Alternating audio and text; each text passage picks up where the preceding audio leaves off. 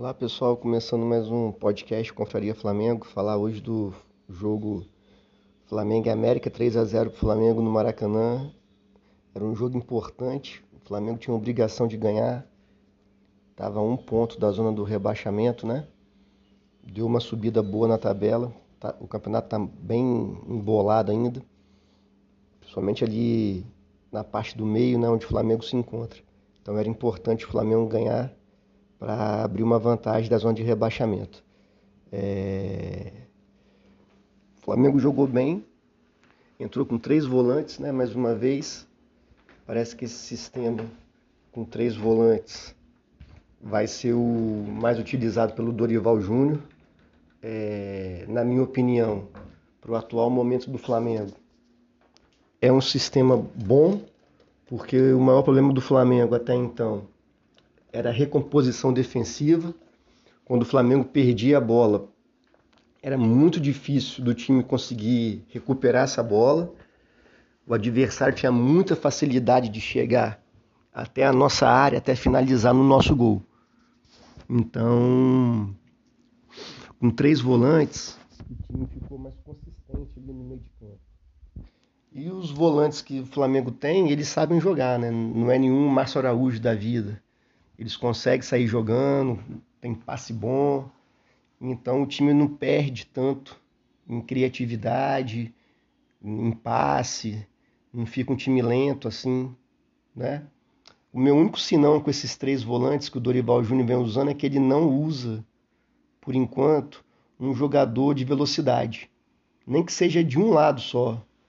É... Porque eu acho que muitas vezes o Flamengo fica encaixotado, assim, joga muito pelo meio mas vou falar disso mais na frente.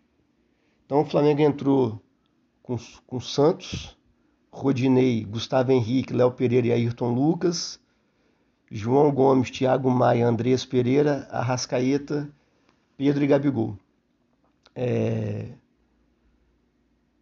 O América, no início do jogo, tentou pressionar ali nos primeiros 10 minutos, mas nada de muito perigoso. O Flamengo sempre controlou o jogo, sempre teve mais posse de bola.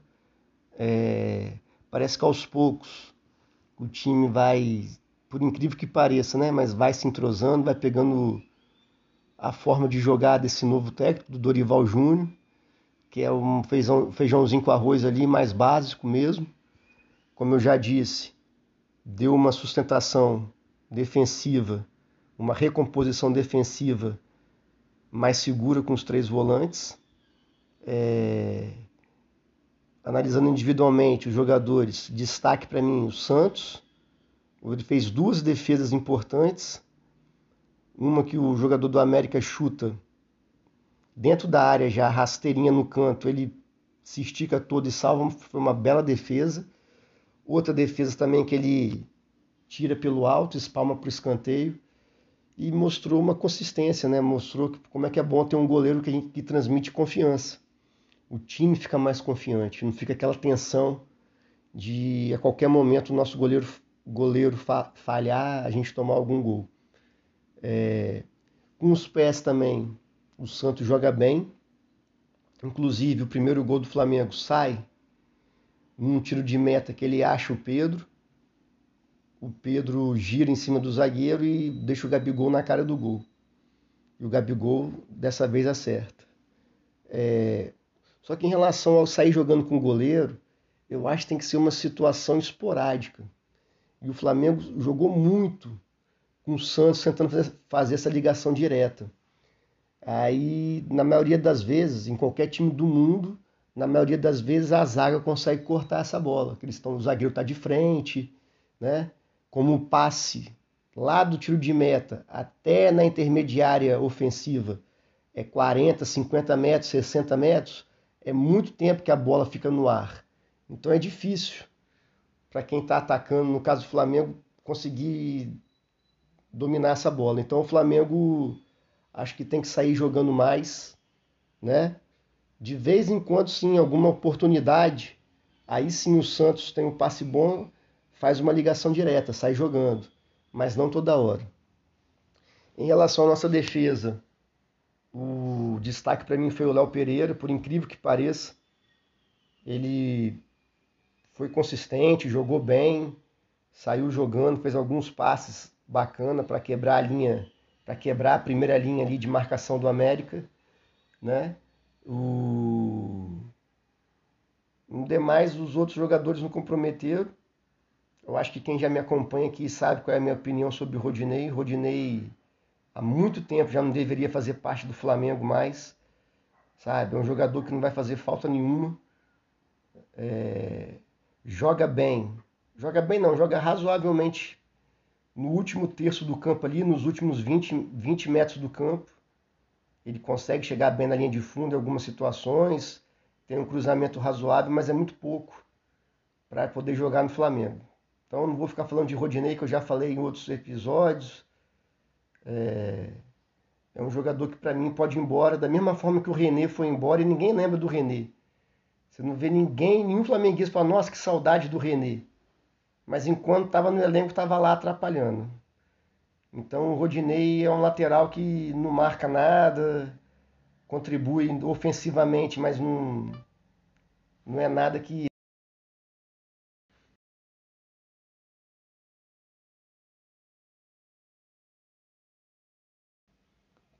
tem, tem, é o titular da posição, né?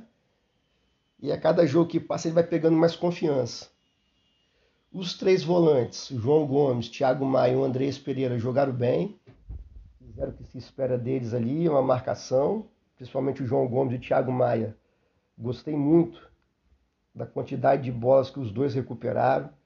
E os dois conseguem roubar e sair jogando, né? O que é muito bom para quem joga de volante. Em relação ao Andreas, é, o Andrés, desde quando chegou no Flamengo, nunca jogou bem. É um jogo ou outro que ele joga um pouquinho melhor, mas ele é um jogador de médio para fraco. É igual, igual a ele, nós temos um monte no elenco. Jogador que não, não resolve a partida, é jogador nota 5, nota 5,5, entendeu? Aí faz um jogo melhorzinho, nota 7. Então, graças a Deus, Quarta-feira pela Libertadores vai ser o último jogo dele pelo Flamengo. Dia 30 ele vai embora. É, o Flamengo, na janela que vai abrir aí, provavelmente vai trazer mais um volante.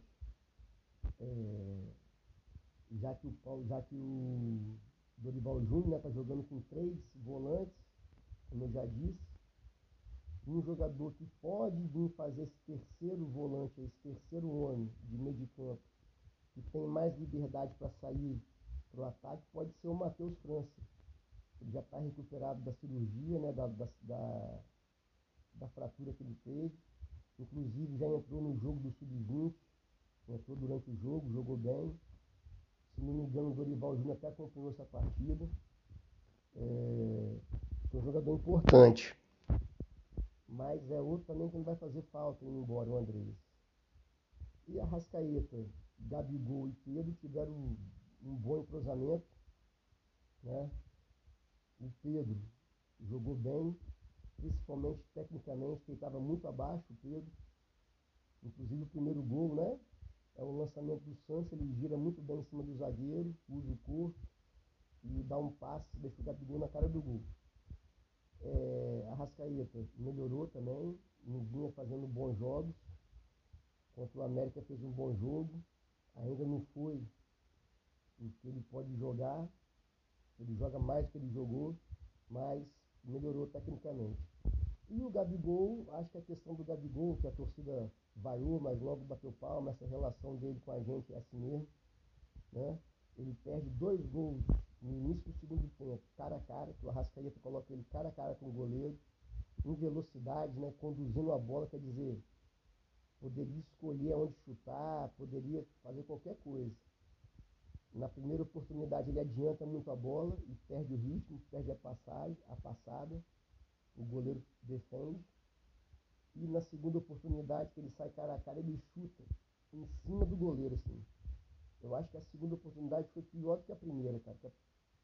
A segunda ele, ele podia ter olhado para o goleiro e só ter batido a bola no canto mas ele ficou de direito em cima do goleiro. É, ainda perde um pênalti. Gabigol bateu 35 pênaltis no Flamengo, fez 32 gols. Dos três que ele perdeu, dois foram na trave e um foi para fora. Ele consegue deslocar o goleiro. É o melhor jogador do Brasil para bater pênalti é, da forma que ele bate. Ele desloca o goleiro, né? Ele vai olhando para o goleiro, o goleiro vai para o canto ele bate no outro. Só que dessa vez ele chutou para fora. Eu acho que está faltando para o Gabigol, aí é uma opinião minha, é foco. A impressão que dá é que ele não está 100% focado ali no futebol. E todo atleta profissional, não importa de qual esporte, atleta de alto rendimento, tem que viver 100% aquilo. É, a gente vê só o jogo, né? Não é só chegar lá e jogar. Tem a preparação técnica, preparação tática, preparação física, tem a alimentação, tem o descanso, que é muito importante para o atleta, o descanso, dormir bem, dormir bastante horas. E parece que o Gabigol não está conseguindo conciliar, né?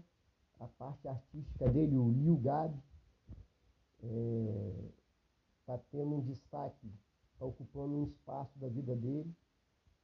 Eu não sei se está dando para conciliar com o futebol, sabe? Ele tem todo o direito do mundo, lógico, de no momento de folga fazer o que ele quiser, mas é o que eu estou falando, até que esse fazer o que quiser, eu acho que fica complicado, né? E vai gravar música, não é só chegar no estúdio também e gravar música. Tem toda a parte de mixagem, de produção, de fazer a letra, e o Gabigol já deu entrevista falando que ele gosta de tomar um whiskyzinho. Problema nenhum também. Mas tem que ver, vai tomar esse whisky na segunda-feira à noite. Terça-feira tem treino, quarta-feira tem jogo. Tem que ver também, né? Quais são as prioridades dele. E porque parece que ele está meio fora de forma, assim, não está 100% ali é, no jogo, né? Qualquer trabalhador, qualquer pessoa, a gente mesmo no nosso serviço, se a gente não tiver 100% focado ali, prestando atenção, nós vamos cometer erros. E parece o que está acontecendo com o Gabigol. Na minha opinião, ele podia deixar o Lil Gabi para as férias. Né?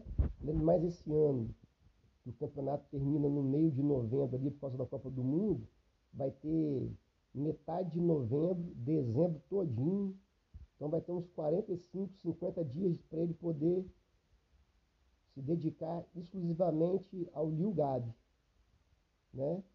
E até porque esse ano é jogo atrás de jogo, o calendário é mais curto, então é jogo atrás de jogo. Então ele podia, né, focar agora no Gabigol e deixar o alter ego dele, Liu Gabi, para as férias. Mas voltando a falar do jogo, o Dorival Júnior fez substituições, tirou o Gabigol, né? É, tirou alguns jogadores, talvez pensando já pro, no jogo de quarta-feira, botou Everton Ribeiro, é, não vou nem falar disso que eu já falei nos outros podcasts, botou de novo o Diego Giras. Enfim. É, mas o Flamengo, achei interessante que o Flamengo faz 1 a 0 continua atacando, mas sem, ser, sem correr muitos riscos. É um ataque consciente. Como o Dorival Júnior falou, né?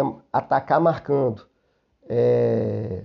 Essa consistência dos três volantes, que consegue chegar no ataque, mas sem desproteger a defesa. O Flamengo já tinha tido duas oportunidades de contra-ataque com o Gabigol, que não consegue fazer o gol. No outro contra-ataque, o Everton Ribeiro deixou a Rascaeta na cara do gol o Flamengo faz 2 a 0.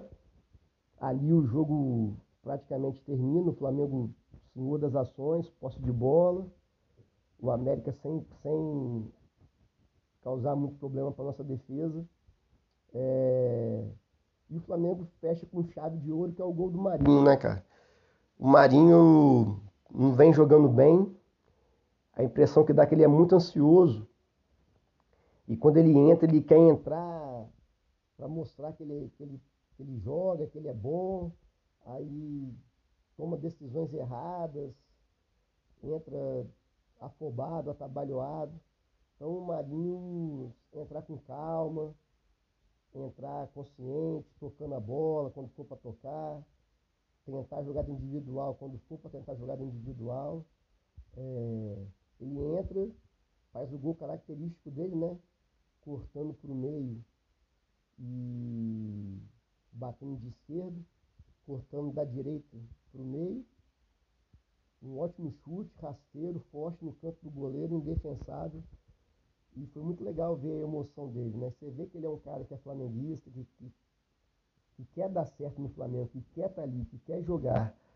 Mas a impressão que eu tenho é que essa ansiedade ele atrapalha. Como o Flamengo não tem mais psicólogo, né? Talvez seria interessante se o Flamengo tivesse um psicólogo lá para conversar com ele sobre essa parte dele se acalmar, a ansiedade. Mas o Marinho tomara que esse gol traga tranquilidade para ele, que ele, se ele voltar a jogar o que ele jogou no Santos, vai ser um jogador muito útil para a gente. É, só para terminar, esse esquema do Dorival, sem ponta, né, com a Rascaeta, Gabigol e Pedro, ou mesmo quando joga o Everton Ribeiro no lugar do Pedro, é um time que não tem amplitude, é um time que não consegue alargar o campo e nem ter profundidade. Isso facilita a marcação do adversário. O Flamengo joga muito pelo meio, né? Procurando tabela, procurando dribles curtos ali, infiltração de jogadores. É, aí o adversário concentra a sua linha de marcação na entrada da área, na intermediária defensiva, e faz uma barreira ali e fica difícil para o Flamengo passar. Eu acho que o Flamengo, o Dorival Júnior, poderia usar, dar mais liberdade para o Ayrton Lucas, já que está jogando com três volantes, o Flamengo atacando, deixa o Ayrton Lucas subir mais, né? Ele é bom, o Ayrton Lucas é muito bom ofensivamente. Tem drible, cruza bem, tem velocidade para fazer ultrapassagem.